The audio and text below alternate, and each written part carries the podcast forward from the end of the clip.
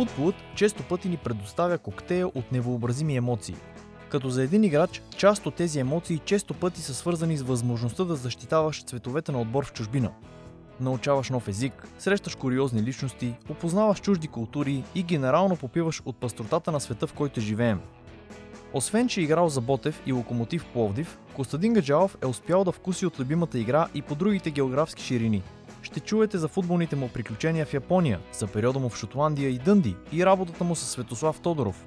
Защитникът споделя куп интересни истории за това как се е справил в страната на изгряващото слънце, без изобщо да знае чужд език изначално, отивайки там. Как Тодоров го е направил по-добър играч, за дербитата с Селтик и Рейнджърс и какво е да играеш с Върджил Ван Дайк и Муса Дембеле. Като това са само една част от историите, които той споделя. Коце е изключително колоритна и интересна личност и за мен беше огромно удоволствие да споделям една съблекалня с него в Янтра Габрово. Силно се надявам да намерите този епизод за също толкова увлекателен, колкото и аз. Сега ви оставам да се насладите на нашия разговор и ви желая приятно слушане. Аз съм Николай Георгиев, а това е Невидимият футбол. Здравейте, добре дошли в новият епизод на Невидимият футбол. Днес имам удоволствие да разговарям с, с Коце Гаджалов, моят съотборник от Янтра Габрово. Коце, благодаря много, че се съгласи да направим този разговор най-после. Здравей, Ники, беше ми приятно и на мен също. А, ние чакаме този разговор доста време. Много време го подготвяме. Така хванахме буквално сигурно последният момент, понеже реално утре свършва сезона и след това всеки, е, всеки заминава на почивка някъде, така че може би това беше най-подходящият момент. Момент по-добре късно, отколкото никога все пак. Ам, искаме се да започнем от там. Ти дойде, може би, някъде към началото на този сезон и макар, че имахме доста трудности, накрая завършваме много добре с а, вече 5, евентуално и утре, ако успеем да бием, ще бъдат 6 поредни победи, като със сигурност а, имаш доста голяма заслуга за формата на отбора, понеже си един от стълбовете в отбраната. Но ми е интересно как реши да станеш защитник? Кой така те побутна в тази посока? Така, защитник, аз съм от Родозем. Доста хора знаят, но може би ти не знаеш. Там започнах нали, да играя в футбол. И като по-малък играх в по-големите набори, 8-8, 8-7. И треньора да реши да ме пусне защитник. Нали, сега като по-малък и започнах ляв бек. Това ми беше първата позиция. След това в Ботев Пловдив започнах като централен защитник. Това вече бях 5-6 клас. Първият ми треньор, който беше в Пловдив, Динко Деремеджиев Чико. Лека му пръст. Той започна нали, това начало като защитник нали, в мен с а, съвети, с а, нали, треньорски указания. Помагаше ми, казваше ми къде как да реагирам. А, чисто м- тактически нали, самото движение на, на всеки един защитник. Това бяха първите стъпки нали, като, като защитник, като въведение нали, в моята кариера и в моето нали, обучение като Първите защитник. стъпки. Да. А в последствие в Ботев реално, защото ти играеш в Да, отбор на имаше на Ботев, да. Да. Имаше ли някого, от който можеш да се, да се учиш за, да, за чисто като, като защитник? Някой по-опитен Да. от теб. Със сигурност имаше много опитни футболисти. Значи, м, направих дебют за Ботев Пловдив на 17 години. Започнах да тренирам с тях. Това говорим А Да, края, да, А група. А група беше отбора. 16 годишни мисля, че започнах да тренирам с мъжки отбор. Нали, така, постепенно взимаха ме на тренировки, две тренировки в седмицата. Вече на 17 години започнах да тренирам ежедневно с Ботев Пловдив. Тогава имаше футболисти като а, дебюта си, когато направих на вратата, пазеше Лил Чарсов. Мисля, опитен Да. а, вратар, всеки го познава. Играл дълги години за Ботев Пловдив. Пред мен а, в полузащита а, Коце Видолов играеше. Все футболисти, които нали, само може да, да, да ги слушаш и да, да се учиш от тях. Като съвети, като, а, като виждане нали, в футбола. И ние като по-малки тогава само трябваше да слушаме нищо друго. И, и, и, и до ден днешен за мен това е успеха нали, на, на по-младите момчета да се слушват повече в по-опитните. Дори някой да им се скара, дори да им направи забележка. Със сигурност не трябва да го приемат като, като начин да ги обидят или като начин да, да им сринат самочувствието. Със сигурност те го правят, дори нали, да, да им се скарат, със сигурност е, е, е градивно за тях. Нали, само могат да им помогнат и да ги амбицират по някакъв начин, да, нали, да си кажат, абе, нали, направиха ми забележка, скараха ми се, защо да се замисля. Сега, повечето момчета го приемат по друг начин, особено малките. Абе, няма да ми казва, аз това съм направил, нали, щом така съм го направил, нали, Да, така е редно. Да. Просто трябва да се слушат и да видят, нали, да погледнат и, и двете страни на, на нещата, нали, дали аз съм прав, дали той е прав. Добре, аз смяташ ли, че с годините се е изменил начина по който младите гледат на тази обратна връзка от гледна точка на по-опитните? За мен да. За мен да. По какъв начин? Ми по какъв начин? Точно това, което казах и преди малко. Нали? Като аз, когато бях малък, имаше си правила в отбора, особено в Ботев да. Малкият събира топките, помпи ги, носи ги, взимаме саковете, качваме ги в автобуса преди мача, сваляме ги. Домакина нищо не правеше. Mm-hmm. Абсолютно нищо. Всичко правихме ние. Някой от възрастите, ако направи забележка, ние нямаме право да, нали, да отговаряме или да... Може да кажеш Да. копче. Дори да не се прави, ако отговориш на някой по-възрастен, той казва, щом аз казвам, значи е така. Да, да. Примерно. Докато в днес днешен малко са нещата, че ли малко, работа. малко по-лигава работа. Точно, да. Малко по-лигава работа. Значи, стана модерно, всеки пред компютри, пред телефони, пред а, а, телевизори. А, един вид- не хвърлят цялата си енергия върху спорта и нали, на терена, спрямо футбола, говорим за футбола. А и с другите спортове е така, за мен. Вместо да изразходват нали, цялата си енергия, да са целенасочени нали, в спорт, в обучение, Мгм. дали ще е в училището, дали ще е на терена или, или с някой друг спорт в залите, като че ли малко повече наблягат на, на телевизионни игри, на... Някакви на- неща, да, които са по-странични. Да, да, по-странични, да. Добре, ам, ти играеш и за Локо Пловдив в последствие, но интересно нещо, което аз не знаех, научих наскоро от теб, но може би много хора не знаят, че всъщност ти си имал пробен период в Япония, което така доста ме, приятно ме, приятно ме, ме очуди. Можеш ли да споделиш малко повече за това как изобщо стигна до този пробен период там и какви ти бяха впечатленията от него?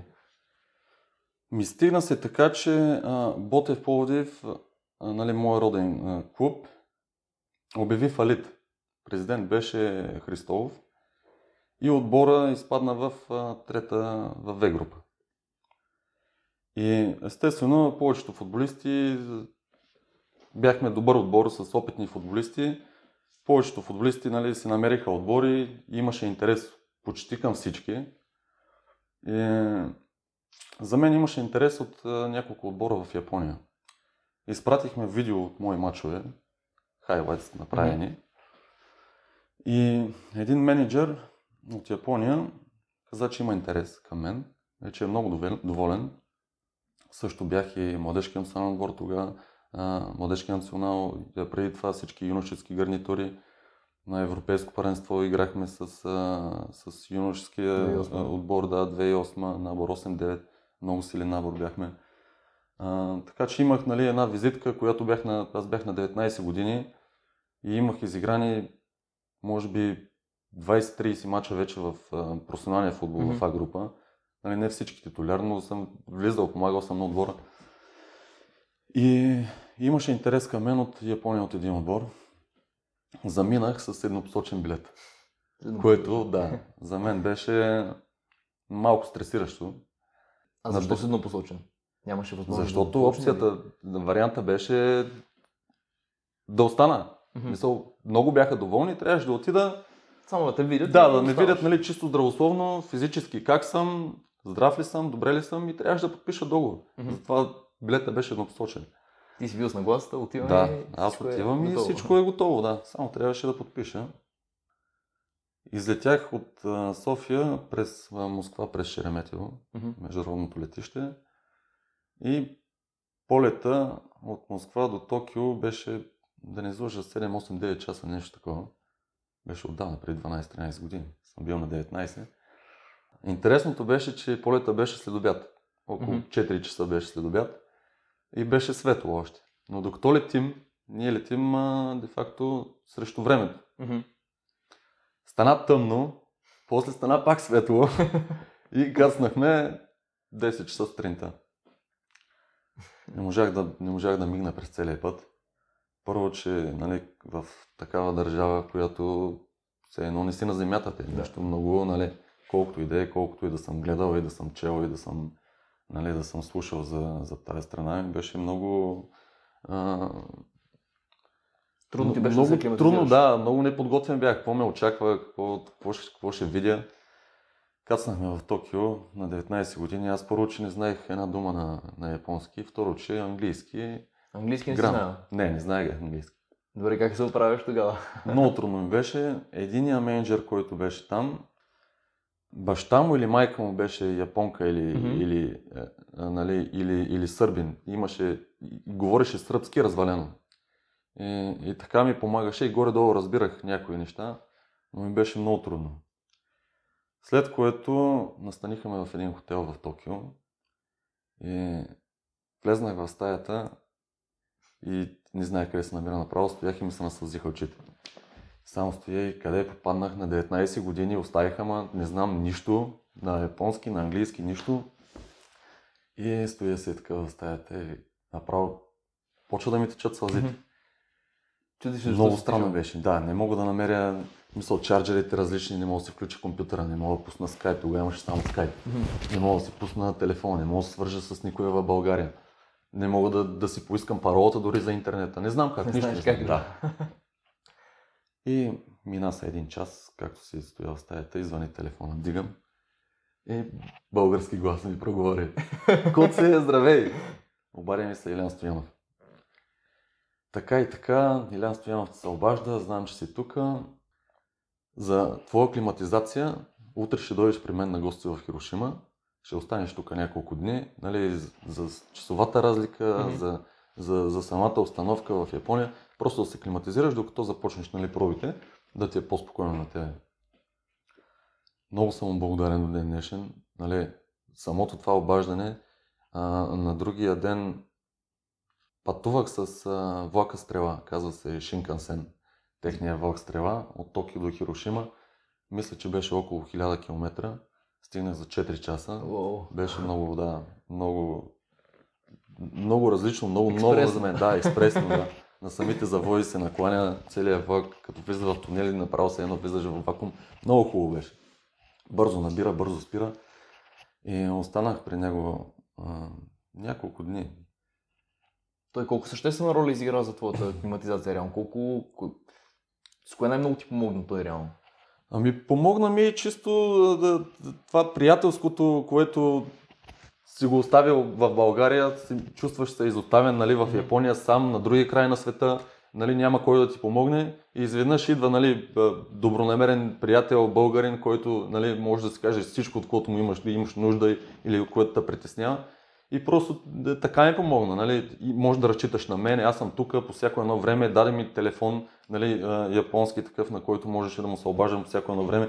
Ако нещо те притеснява, ако нещо си затруднен, той си имаше също преводач, нали, и на него ми остави връзка с него, с, а, а, с, нали, с неговия номер. И чисто по този начин много ми помогна. Два пъти бях на гости при него. Нали, опознах доста от, а, от японската традиция и култура с него. Били сме на ресторанти за... Интересно, че още на втория ден започнах да, да се храня с клечки. Което не съм, нали, не съм вярвал, че първо, че ще мога да, да се науча. И той каза, хвани ги така, хвани ги така. И... Всичко ли се яде с клечки? Да, абсолютно всичко. На втория ден започнах нали, да се храня с клечки. На третия или на четвъртия вече и супа хапах с клечки. Много интересно. Много е интересно с езика как се оправи. В смисъл, кои бяха първите думи, които научи, какво си спомняш още от японски език. Направих... Има ли нещо, което ти направи по... някакси по-силно ти се забило в паметта, така да ти е направило впечатление? Ами, много работи запомних. В интерес на истината, доста години минаха от тогава. Обаче, м- като си в... Така беше и в Шотландия, с- по същия начин. Нали? Влизам в съблекалнята и всеки говори, ама говори на техния си език. Както и примерно при нас, ако дойде някой чужденец, постоянно като слуша какво говорим и все някоя дума ти се запаметява. Примерно в Япония беше така, влезнам сутрин в съблекалнята и всеки, който влезне и казваше Охайо го аз. Това означава добро утро. И, нали, ако един път ми го кажат, не мога да го запомня. Да. Обаче влиза един, казва го. Влиза втори, казва го. Влиза трети, казва го. И 20 човека, като го кажат за един ден, на другия пак може да не си го запомня. Обаче в период от 20-30 дни, да, да, всеки да го казва и запомня. И го, запомни го. Както и а, Коничуа, нали, mm-hmm. добър ден. А, също, което запомня, нали, добър вечер, пускам телевизора да си гледам и по едно и също време пускат новините и комбала, с това започваха. Нали, комбала, добър вечер, започват новините. А, направи впечатление, че м- също друга дума, която съм запомнил е а, миздо кори наши. Това означава вода без лед. Там, Това пък защо? Защото а, така си пият водата. Винаги водата се пие с много лед. Mm-hmm. Отиват в, дали ще е в ресторант, дали ще е в съблекалнята, дали ще е а, на летище, дали ще е където и да е. Поръчваш си вода и без да те питат искаш ли, не искаш ли, водата се пълни до средата с лед и се сипва догоре. Много студена. Право, зъбите ти замръзват. И точно това си говорим с Илян. Викам, постоянно викам на тренировка, има едни бутилки с вода. А тогава аз, аз заминах септември, октомври, ноември, декември е било студено беше. И водите пълни до средата са след. Не мога да си отпия една глътка най-много и всичко много студено. Е, викам, а, вика, ако искаш вода без лед, казваш мизо коренаш. И го запомних и постоянно си поръчвах вода без лед. Добре, а от друга страна, чисто футболния аспект, какво ти направи впечатление за, за футбол? Колко по-различен беше той от този България? Какво те впечатли там? В Япония? Да. Ми... Първото впечатление беше, че се играе много бърз футбол. Като кажа бърз, а, а, самите футболисти са бързи, ние сме бързи, българите са бързи, но се играе бързо с едно-две докосвания, mm-hmm. с двойни подавания. Наистина имаше една така пъргавина в отиграванията, ако щеш, или в... нали, всичко се търси на скорост. Както в последствие го видях нали, в Западна Европа, където бях в, в Шотландия. Една идея, една идея, слабо казано, но доста по-високо нали, ниво на, и на футболисти и на отбори. Значи един отбор, в който бях, Джубил Ивата, беше нали, отбор в J лигата, първата J лига. Mm-hmm. Много силен отбор. Тренирах с тях доста време. Поради една или друга причина не се случиха нещата с отбора. След това сменихме отбора и отидох в друг на Гоя Грампус. Много силен отбор, пак в, в J лигата. Стадиона няма да забравя. Бях на, на техен матч, нали, официален, докато тренирах с отбора целият червен, много голям, сигурно беше около 40-50 хиляди. Мисля, виждал съм и по-големи, но нали, тогава това беше нали, от България. Отивам 50 хиляди стадион. Мисля, виждаш и все едно голям стадион на Манчестър Юнайтед. Беше mm-hmm. много красив, наистина. И, и останах с много добри впечатления. А от към дисциплина, понеже знам, че японците, китайците, доколкото ми е известно, те са така доста дисциплинирани. Имаш ли така, силно засилената от този аспект? Уникална дисциплина. Значи това е а... първото нещо, което се сещам нали, сега. И тогава ми е направило впечатление. Сега пак виждал съм го нали, в други страни. А, разхождам се нали, в парка. А, хората си разхождат кучета. А, нали, изкарват ги кучето, когато са такова, събират си с нейлончета, прибират си специални ковчета има нищо не се оставя, всичко е подредено и е направено под конец. А в футболен аспект? Футболен аспект уникална колегиалност. Мисля това нещо да м- взаимопомощ, помагане по време на тренировки, а, по време на матчове, а, дисциплина. А, имаше две съблекални. Във всеки един отбор имаше две съблекални. Е, едната беше за юношите, другата е за, за мъжки отбор. Mm-hmm. Но дори да си футболист на мъжки отбор, понякога трябва да се вличаш в съвлекаването на юношите. Имаше едно правило, имаше едно правило, че а, футболист, нали, който е в отбора, трябва да изиграе 20 или 25 или 30 мача за първи отбор, за да, за да влезне в а, съвлекалнята, нали, която вече е за първи отбор. Даже това въжеше, ако не се лъжа, въжеше и за футболисти, които идват и са нови. Мгм. Значи може да е някой опитен футболист, но трябва първо да изиграе няколко мача, за да, за да това не премине в другото. Да. И имат си нали, тяхни правила и от а, гледна точка нали, на дисциплина, които държат много на тях. Впоследствие, след като се връщаш от Япония, малко по-натам в кариерата се минаваш за Шотландия, но преди това ам, играеш в няколко отбора. Тук един от които е Добруджа. Там, доколкото знам, си работил с ам, Тодоров. Когато работиш с него, ам, понеже той е доста така, с доста завидна кариера, бих казал. И доколкото аз съм чувал, и като треньор е изключително така, впечатляващ, бих казал. Какво... Какви сте спомените от съвместния ви период заедно? Първо да кажа, че той е уникален човек. Значи спомени, спомени много, защото до ден днешен ние се чуваме постоянно, да не кажа през 2-3 дни. А, уникален човек, невероятен треньор. Невероятен треньор. С такава гледна точка от към треньорството, която може би е години напред спрямо други треньори. Нали? А, като знания, като обучение, като хора, с които се е срещал и е работил, е просто то опит, който го има и който го предаде тогава на нас, нали, до когато, когато бяхме в Добрич, а, накара много футболисти от а, нас да израснем като, като хора и като футболисти, нали, като единици. Много от нас след това а, направиха топа в кариерите си, нали, заиграха в много добри отбори. Не, не само аз и още доста момчета. А, така че той не, не само в момента, когато бяхме в Добрич, ни помагаше, но до ден днешен ни помага и с всеки един от а, нас нали, се чува по-отделно и, и даже и ние се чуваме, запазихме м- много добри отношения и футболисти, и, и, и, и той като треньор. Кои Нещата бяха- са много. Кои бяха тези по-инновативни неща, които той е въвел, които може би ти до тогава не си, не си срещал и които да, някакси са те, са те впечатлили?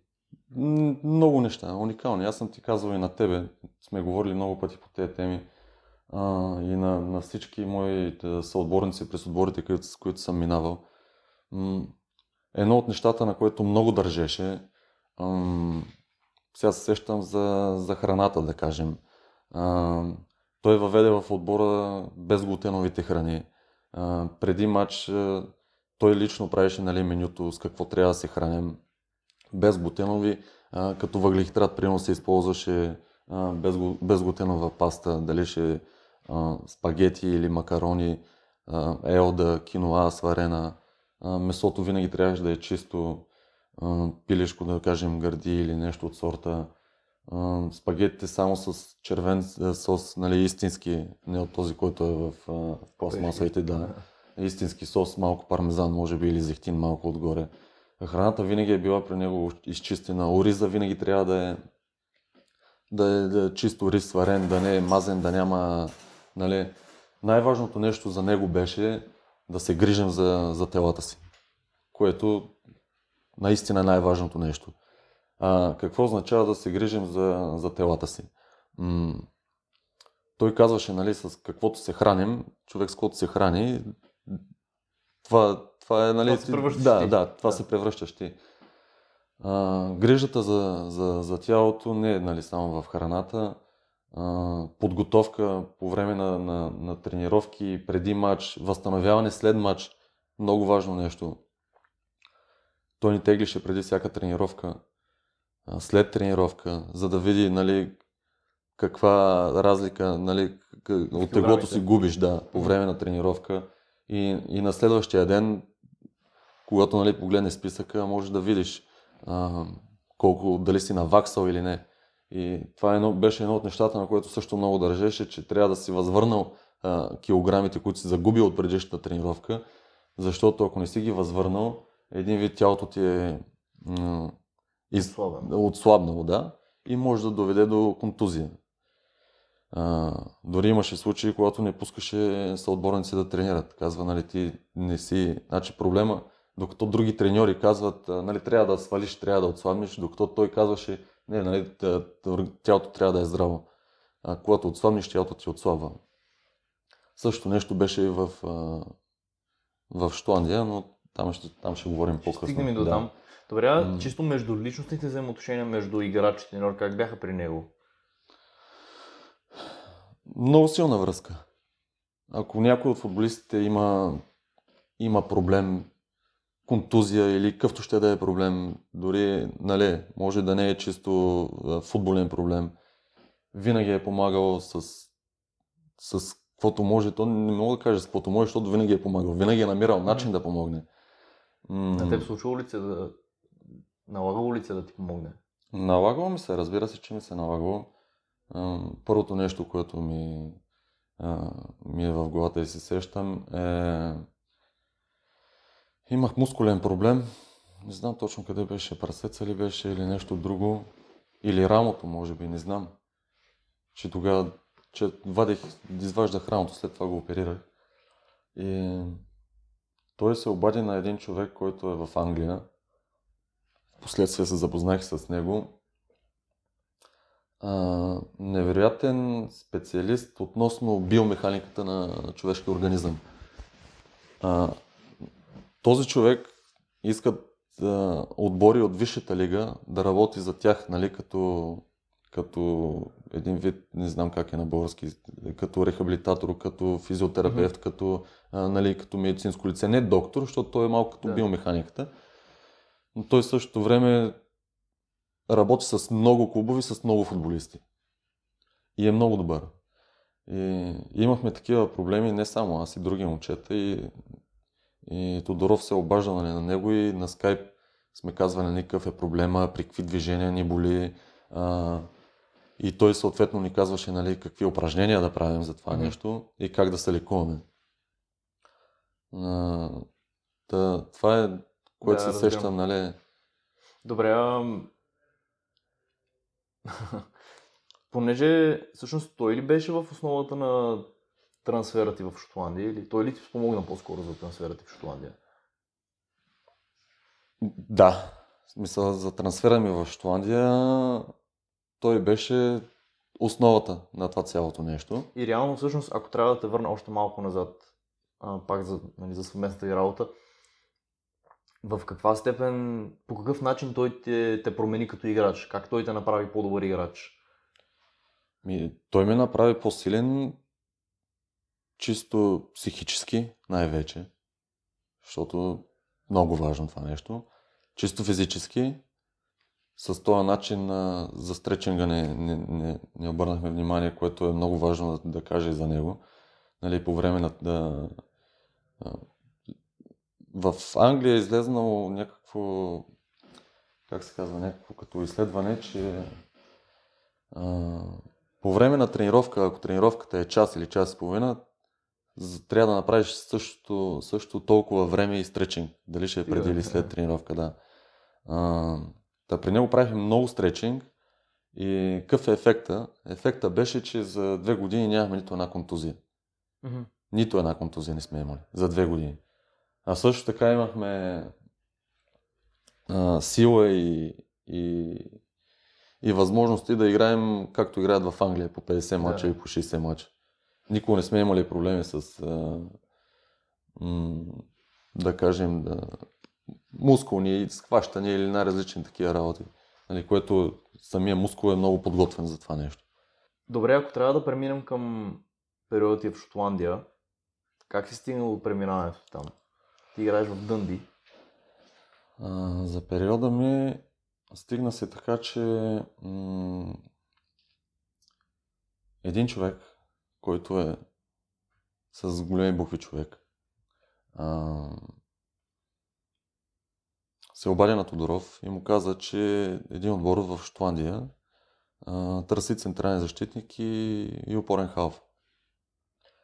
И пита нали, Тодоров дали има от неговите футболисти дали може да му, да, да му покаже някой. И Тодоров съответно му каза доста нали, от, от момчетата, които бяхме там.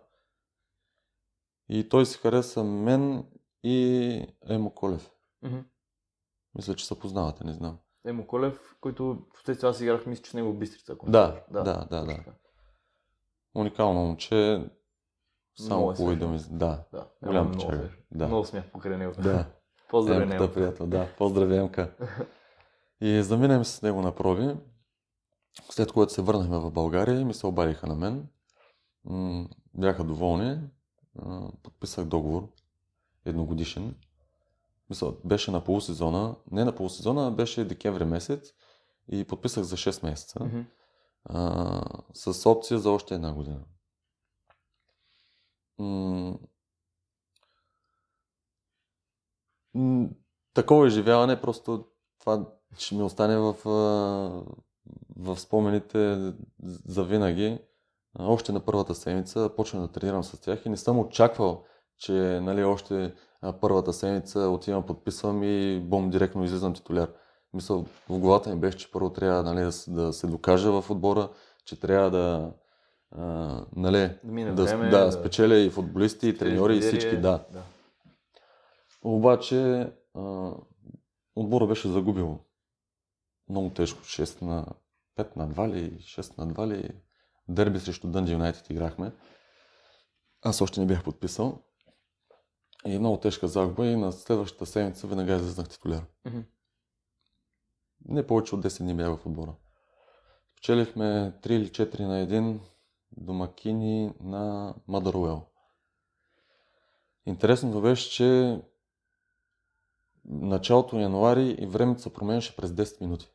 Сериозно. Да, имаше много силно течение и както идваха едни облаци, започваше да вали сняг и след 10 минути облаците се пръсваха и изпичаше слънце. Така беше поне 7-8 пъти за 2 часа. Темпото няма как да го забравя. Още 12-та минута ми се повръщаше. Да. Почнахме 1-0 за нас, 2-0 за нас 10-та минута, 2 на 1 на 11-та минута веднага. От атак в атака. 12-та минута беше 2 на 1 за нас. И в последствие нали, спечелихме 4 на 1, но такова темпо, нали, преди това бях играл и други отбори в група. И нали, с юношки, младежки национален отбор. И, и, несравнимо. Такова темпо няма никъде. Наистина няма никъде Добре, такова темпо. Тренировките колко по... Доближава ли се в някаква степен или? Доближава се, естествено. В тренировките винаги интересното е там, че а, тренира се само сутрин, задължително. Мгм. Мисля, че от 10.30 или от 11. Ние, нас не, се, не събираха още в 9 часа на стадиона, но тренировките бяха винаги само сутрин, винаги по една тренировка и в среда се почиваше. Това е правило. Сряда. Да, всяка среда се почива не само в Шотландия, на острова и в Англия така. Мгм. И Манчестър Юнайтед почиват в среда. А, С каква цел? с цел И защо точно сряда? Ми, не знам защо точно сряда, но да речем, че събота имаш матч, след матча неделя се почива, понеделник и вторник се събират две тренировки, Мгм. сряда почивка, четвъртък и петък две тренировки и матча. Може би заради а, непрекъснат, непрекъснатите матчове, нали, няма зимна пауза, както има тук в България, и един вид да се облегчават футболистите от гледна точка на натоварване. На Може би, график, да, получава, може би, да. може би. Не знам на какво се дължи, но може би от тази гледна точка нали, има тая почивка. Но наистина се отразява много добре. Аз съм също за и в България да има почивка в сряда. Ти си тези, дето обичаш Да. да си почиваш по време. Разбира се, има нужда от... Знаеш как да... Правилно впечатление, че ти знаеш как сякаш да, да балансираш за себе си натоварванията, понеже нали, има някои футболисти, които всяка тренировка искат да са на Да. максимум, на максимум. Обаче ти има тренировки, които, да речем, си на облегчен режим, или дори можеш да пропуснеш тренировка, но като излезеш на матч, знаеш, че за себе си ти си намерил, може би, своя начин, по който се чувстваш най-добре. Ми, може би по-точната дума е, че си познавам тялото вече. Да. Нали? Познавам си тялото, знам а, при какви натоварвания може да имам проблеми или знам ако а, как ще се чувствам, ако си почина или ако дори и, и при травми, и при контузии, вече знам по какъв начин нали, да, да се възстановя.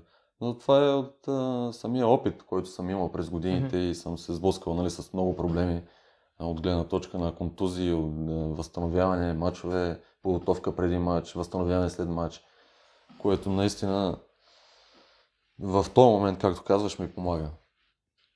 Бяхме си говорили с теб преди известно време, че в, в Шотландия за храненето си имал интересни преживявания. Неща, които може би тук не, не, са, не са се правили. Може да споделиш повече? Ми, за храненето, за храненето нещата се доближаваха с това, което се, се връщаме. Нали, самото меню, което беше подготвил нали, да, Тодоров като хранене, не само преди матч, mm-hmm. но и като хранене в ежедневието, нали, mm-hmm. през всеки един ден. на стадиона имахме, имахме закуска, обяд, всичко беше изчистено. А, зеленчуци винаги са били а, пресни като въглехидрат. Е имало нали, пак ориз изчистен или картофи, или а, спагети, макарони винаги е имало. Всичко е било нали, чист пилешко месо с а, и риба. Няма, Преди мач какво ви дадаха? Преди матч винаги сме имали блок маси с а, зеленчуци на пара, mm-hmm. броколи, карфиол, а, а, картофи варени, да речем с ориз, с спагети, с макарони, с, а, а, винаги имаше нали, пилешко месо, риба. Блок маса минаваш и си вземаш, нали, някой има нужда от по-малко храна, някой да. от повече. Не са фиксирани. Да, не са фиксирани. А в съблекаването? В... Дава ли са ви някакви допълнителни неща? Съблекалнята, интересно е, че аз съм ти казал, може би заради това ме питаш а, за, за желираните бомбони. Mm-hmm. А, в съблекалнята имахме една голяма маса в средата на, на съблекалнята, която имаше една купа с желирани бомбони. Ама да кажем 150 пакета такива малки, изсипани, много голяма купа. Пълна с желирани бомбони. Но ми беше странно, нали, преди матч желирани бомбони. И питам кондиционния ни треньор. Викам, защо? Викам, защо са тези бомбони? Викам, нали, на маста имаме матч. Той каза, нали, самите бомбони, те са де-факто чиста захар и а, нещо, което а, може да ти помогне като енергия. Mm-hmm. Нали, ти веднага ще го изгориш да. по време. И време много бързо се освоява организма mm-hmm. и, и, и ще допринесе като, като енергия. Ако ядеш, да кажем, вечер желирани бомбони и седнеш пред телевизора, организма няма да го, да го усети, да, да, го, да. да го приеме по такъв начин, по който а, те искат. Нали? Преди матч като енергия, ти го, по време на матча го изразходваш и, и само можеш да си помогнеш нали? и на теб, и на тялото. И интересно беше това.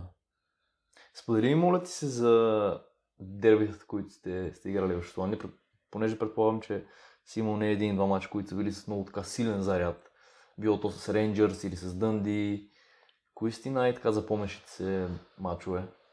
Като каза за дербитата, веднага се сещам за нашите два стадиона.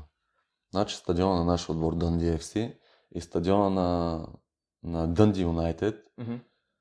Ако, ако не се лъжа, може да го провериш. Мисля, че са в рекордите на книгата на Гинес за два стадиона най-близко от, от градски съперници. Mm-hmm. Значи делеше ги точно един, един булевард. И имаше, разстоянието беше от сорта на 50-60 метра. Oh. Или максимум 100, да кажем. Да, или максимум 100. Нещо такова, да. 100 метра. И винаги, когато сме играли срещу тях, нали, оправяме се в нашите съблекални и ходихме пеша до тяхния стадион. И те обратно, да. Събличаме се в съблекалнята. В смисъл, събличаме се в тяхната съблекалня, mm-hmm. но събираме си багажа и отиваме пеша до техния стадион. Съответно и те, когато играят mm-hmm. наша, идват пеша. Много беше интересно. Доста дерби мачове изиграх срещу Дън Юнайтед. Не знам колко на брой са, но на най-важния даже отбелязах гол. Нали, победихме и значи, така стана, че на края на първенството играем в къщи срещу Дънди Юнайтед. На тях им трябваше задължителна победа, mm-hmm. за да останат в Премьер Лиг. ако завършим наравно или ние победим, те изпадат в чемпионшип. И поведоха ни едно на 0 на нашия стадион. От един корнер ме центрират и вкарах с глава. Изравнихме, може да го видиш видеото. Mm-hmm. Да, също може да го намериш. А, изравнихме за един на един, с което де-факто те вече изпадат в, Да. в долната дивизия. А, в последствие вкарахме и за 2 на 1, 91-2 минута, беше голяма радост, победихме. Но до ден днешен, нали, когато а, пиша нали, и в, с футболисти, и в, а, с феновете, и а, казват а, ре- религейтор, ти си нали, човека, който да, Който накара отбора Да. да, изпадне едва ли. Който... да, да, да, Да, да, да, да, да.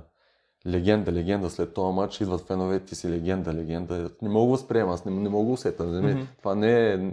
Те може няма как да. възприемат да, да, да, да. А Оставаш... с Рейнджърс има ли си дербита? С Рейнджърс, а, интересно за Рейнджърс, че а, те нали бяха в а, трета дивизия. Mm-hmm. Лига 1 ли как? Да. Заради фалит ли беше, не знам какво. Когато отидох в Шотландия, м- отбора беше, не беше в премьер лиг, беше в долната вече. Бях се качили, но беше, бяха в чемпионшип. И първата година не успяха да влезнат. Мисля, че влезнаха Хартс първата година Мгм. и те бяха долу. Втората година влезнаха. Де, де факто аз бях вече на две години или две години и половина в Шотландия, когато те влезнаха. Е, интересно с Рейнджерс беше, че м- играхме на техния стадион. Стадиона винаги е пълен. Значи на Рейнджер стадиона винаги е пълен. 55 000 мисля, е капацитета и винаги е пълен. Отиваме там, нали, много силен отбор бяха. Загубихме 1 на 0 90, и- 90 или 91 Мгм. минута. Много такъв нелеп гол на края на, на матча. Вече хората, даже половината си бяха тръгнали от стадиона. Защото имахме положение, изпуска, да, отчаяни. И стадиона вече почти се беше изпразнен и ни вкараха много късен гол. Но това е интересното за Рейнджърс, че аз съм ти казал, а, когато ги изхвърлят в трета дивизия, в смисъл те не ги изхвърлят, нали, изпадат Изпадат, заради фалит или не знам заради какво, имат а, по-голяма посещаемост от Манчестър Сити във Висшата лига. Дали? Да. В трета дивизия даже може да го провериш и това нещо. Значи много- На мен са ми оказвали. Всеки матч Да. 55 хиляди. Независимо дали са в трета, втора или първа, винаги е пълен стадион. Винаги. Може би трябва да вземат... В България трябва да вземем пример. Да. В някаква степен. Мачовете с, с Селтик също бяха много интересни. Там под 60 хиляди на, на Селтик парк. На Айброкс е малко по-малък капацитета, е 55. Но, но с Селтик винаги е имало 62-63 хиляди, почти пълен. Там мисля, че е 65 капацитета, но почти, вин- винаги е почти пълен бил, когато сме играли с тях. Та емоциите са, са уникални с тези матчове. Даже на в началото, още когато отидох, в февруари месец, играехме полуфинал или четвърт финал, да не те излъжа Мгм. за купата на Шотландия. Даже тогава получих а, повиквателна от а, националния отбор. Старши треньор беше Петев. Мгм. М, но самата дата беше неофициална. Имаше, се мисля, че имаше, да, имаше една контрола срещу Румъния в Турция и от отбора казаха, че нали, имаме много важен матч с Селтик и че аз ще играя Да. и, и останах, а, останах в Шотландия нали, да изиграя матч.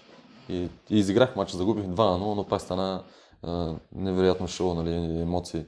Такива футболисти. Тогава м, се сещам, че Ван Дайк играеше в Селтик. И на После си отива в Ливърпул. да, последствие отива в Ливърпул на корнери, на статични положения, фалове. Аз го пазех персонално. И какво? Да. Как беше да играеш с Ван Ами, Дайк? Силен футболист. Силен футболист. Доста по-висок беше от мен. Но докато цяло а, а, Селтик беше много силен отбор в, в ония период. Нали? Та, тази година Рейнджерс станаха шампиони. Мисля 10 поредни титли имаха Селтик или от сорта. И, а, не само Ван Дайк, и други, и други а, футболисти. След това нападател Дембеле. А, да, отиде в, мисля, Атлетико Мадрид ли е сега? Не съм 100% сигурен. Да, за, отиде в Лион, след това мисля да... В Барселона беше. Не, не, не, не, не за, за Дембеле, Дембеле, как беше а, нападател. Нещо пак може да определиш. Да. Но също нали, трансфери от такива футболисти нали, в да, топ отбори се правят, които играха в Селтик. Религия. Футбол за тях е религия. Традиции. Стадионите винаги са пълни. Забавляват се хората, подкрепят отбора. А, усещаш самото фут, футболния дух го усещаш. Да, нали, да, да ме спират по, по, по центъра нали, в Дънди хора за, за снимка, за автограф, с децата да се снимам, нали, да се радват. Нищо, че не съм бил нали, а, още в началото, нали, в последствие да, но в началото не съм бил да, изявен нали, като футболист за техния отбор, не съм бил познат за техния отбор. Но винаги са ме спирали да, да се снимаме, да, нали, чисто футболно. Да. И като, като подкрепа го усещаш по, по невероятен начин. Нали, няма я тая... Няма го това неприятното, само, само приятното е. Да.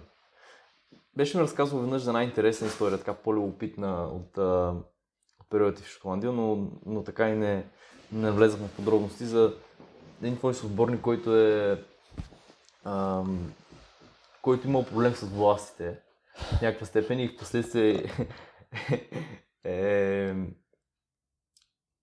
така, би- бил е в някаква степен възпрепятстван да провежда оптимален тренировъчен процес. Може ли да споделиш повече? А, това беше, това беше нещо... Че като се сетя ми става смешно. А, футболиста е Пол Магон. Много добър футболист. М, дойде в Дънди от Селтик. Има мачове за Селтик, юноша на Селтик. А, а, Лига Европа е играл с Селтик, има гол в Лига Европа. Много добър футболист. В халфовата линия наистина много добър футболист. Но е малко Шантов. емоционален, да, малко шантов, малко такъв. Имал някакво спречкване с полицай или нещо от сорта. И му беше наложена забрана от домашен арест а, за 3 месеца. Мгм. И в този период той трябваше в 7 часа вечерта да си е в къщи и имаше на крака една дебела гривна, която естествено му пречеше да играе в футбол, но той си играеше. И идваше всеки ден на, на тренировки сутрин, тренираше, само обръщаше гривната на крака. Тя му беше точно надглезена. Една гривна, имаше една, едно такова дебело топче като чип. Мгм. Просто го обръщаше назад към Ахилеса, дигаше чорапите и така тренираше. На късните мачове, естествено, Е, как Пропускаше. мачове, как? няма как. Той в 7 часа трябва да се е вкъщи. Късните мачове бяха 7.45. Добре, 8 като има мач, който е да речем от 4-5 часа, 6 часа, нещо такова. Ми, на 90% от мачовете бяха в 3 часа. Мгм. Но той пътуваше, нали, адреса му беше в Глазго. Ние Мгм. сме в Дънди, това е на 2 часа път. Мгм. Съответно, 3 часа, когато започне матча, свършва 5.45, да. Да, свършва 3 часа, 5, Не, 4.45. Да, да 4.45, да. Значи аз още не съм се прибрал в съблекаването след мача, той вече излиза от съблекаването. той след края на мача, на бегом, взема си душче, аз влизам, той излиза на колата, газ, защото 7 часа трябва да е в Глазго. Трябва да се е в къщи. Да, да, да. И така беше 3 месеца. Невероятен футболист, много си, е, но беше, Явно е самата имал. ситуация беше странна, нали? Футболист по домашен ред с тая гривна да тренира, да играе, пък да тича на късните мачове. А, не, не идваше, защото нямаше как. Но много добър футболист и реваншира се на отбора. Мгм. До ден днешен играе, между другото. Пол Магон си играе до ден днешен в отбора и е един от а, а, водещите футболисти, 7-8 години вече стават. Той е една година по-голям от мене, 8-8 е. А, и им предстои днеска е сряда, нали така? Днес сме четвъртък. Четвъртък. А, да, днеска. Днеска им предстои матч срещу Килмарнок, плейоф за влизане в Премьер Лиг. И той ще играе. Беше пуснал Да. един пост във Фейсбук. Да, да, да, вчера. Да, те са два Мгм. плейофни. М, Другия неделя или понеделник или вторник, нещо от сорта. Да им пожелаем успех пак. Стискаме палци.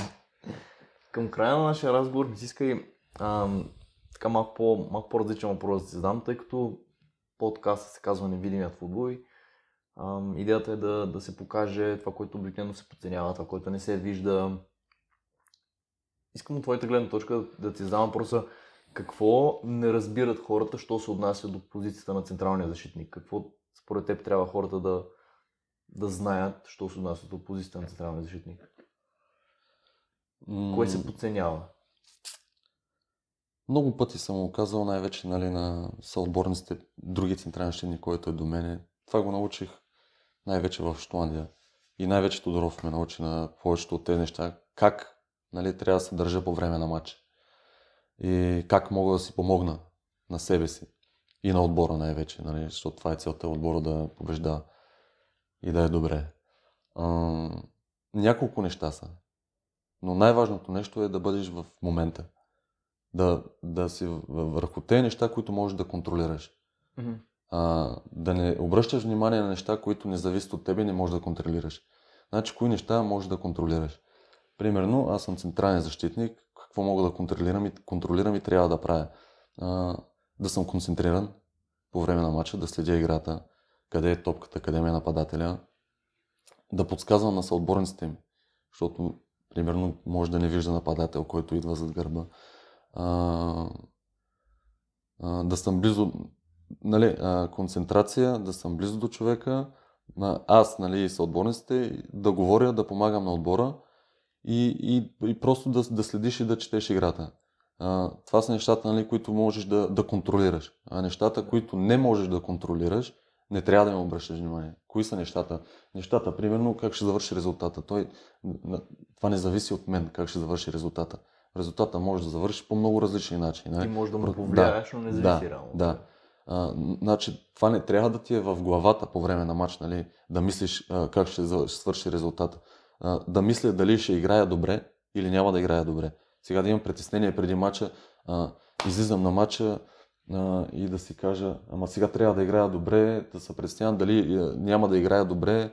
А, това не трябва да, да се мисли по време на матч. Защото това не зависи от тебе.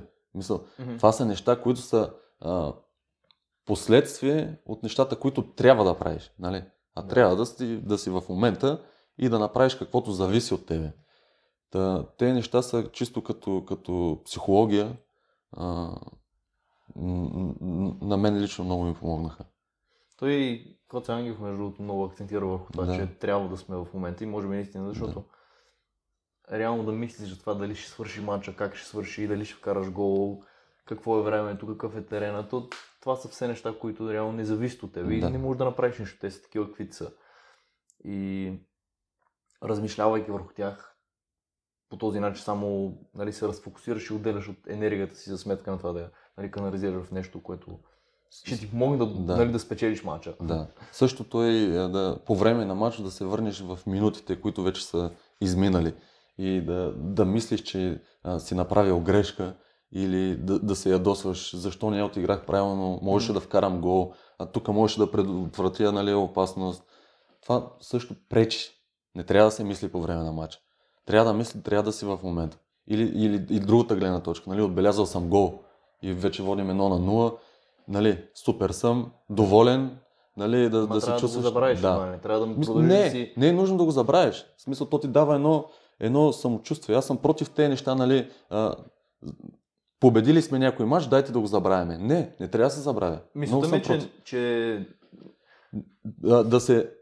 Просто а, направил си нещо хубаво, само може да ти даде едно самочувствие, за да направиш още по-добро представяне до края на матча. Mm-hmm. И естествено, нали, в, в следващите матчове. Така и с матчовете. Примерно, а, примерът сега на нашия отбор направи серия от победи mm-hmm. и нали, много хора казват забравяме ги и продължаваме напред. Нали, гледаме за следващия матч. Не, напротив. Защо трябва да ги забравяме? По-скоро трябва да ни даде едно самочувствие и нали, само да надграждаме. Не трябва да ги хубавите, хубавите моменти не трябва да забравяме. Защо трябва да забравяме хубавите моменти? а да помним примерно някои други. Често пъти обаче се получава, че когато да речем вкараш гол и почва едно притеснение, сега ще мога ли да, го, нали, да задържим тази преднина и да. вместо да те успокои, то ти внася допълнително напрежение, което е много странно. Ами... Защото и, и това в, в Бистрица ставаше много често и тук също ставаше, ставаше в началото на сезона, защото ние повеждаме и сякаш сякаш се плашим да спечелим матча и не можем да, да приемем тая идея, че, че можем да излезем крайни победители. По-скоро, може би, а, нали, когато един отбор, нормално е. Не е само при нас, не е само в България, навсякъде е така. Норма, а, когато поведе нали, един отбор и един вид казваш, нали, променя се игра, някой път да, съвсем нормално е да се промени игра, защото ти си повел и ако евентуално матча завърши с този резултат, ти си победител. Нали? Имаш малко вече една друга нагласа, която може би от това, от това нещо идват Почва да играеш да. моменти по-предпазливо, защото искаш да задържиш Да, резултата. да, може, може би така. Така може да го, да го приемем. Но ако нали, отбележиш гол и ако отбора mm-hmm. играе по един добър начин, просто трябва да продължи по, по същия начин. Самочувствие, това е най-важното. Самочувствие на терена, а, нали, да има една подкрепа от, от целият отбор да, да, си, да си помагат. Това е начинът. И да бъде тук и сега. Да, разбира се. Добре, Коце, много ти благодаря за този разговор. Наистина благодаря беше, много аз. Беше удоволствие. На мен Ако също. този епизод ви е харесал, ще се радвам да го споделите, да да, да оставите един коментар отдолу в видеото под, в YouTube. А, някой от вас може би ще го слушат в Spotify или в другите платформи, но да, ще се радвам на всякаква обратна връзка, наистина тя е много, много ценна за мен и благодаря за тази, която ми давате до момента, така че наистина това само ми дава още енергия и стимул да продължавам да, да, влагам, да влагам усилия в, в невидимия футбол. Надявам се този епизод да ви е харесал. Очаквайте скоро други епизоди и други видеа и ще се видим в следващия епизод. Чао! Чао, чао! Преди да завършим, искам да изкажа огромната си благодарност към хората, които подкрепят невидимият футбол в Patreon и с чиято помощ този епизод достигна до вас. Това са Валерия Георгиева, Петър Георгиев, Мартин Тодоринов, Стефан Димитров, Лора Николаева и Ивайло Кобратов. Вие също може да подкрепите проекта ако желаете, като последвате линк, който ще оставя долу в описанието. Ако пък разговорът ми с Костадин Гаджалов е бил интересен и полезен за вас, ще се радвам да го споделите с близки и познати.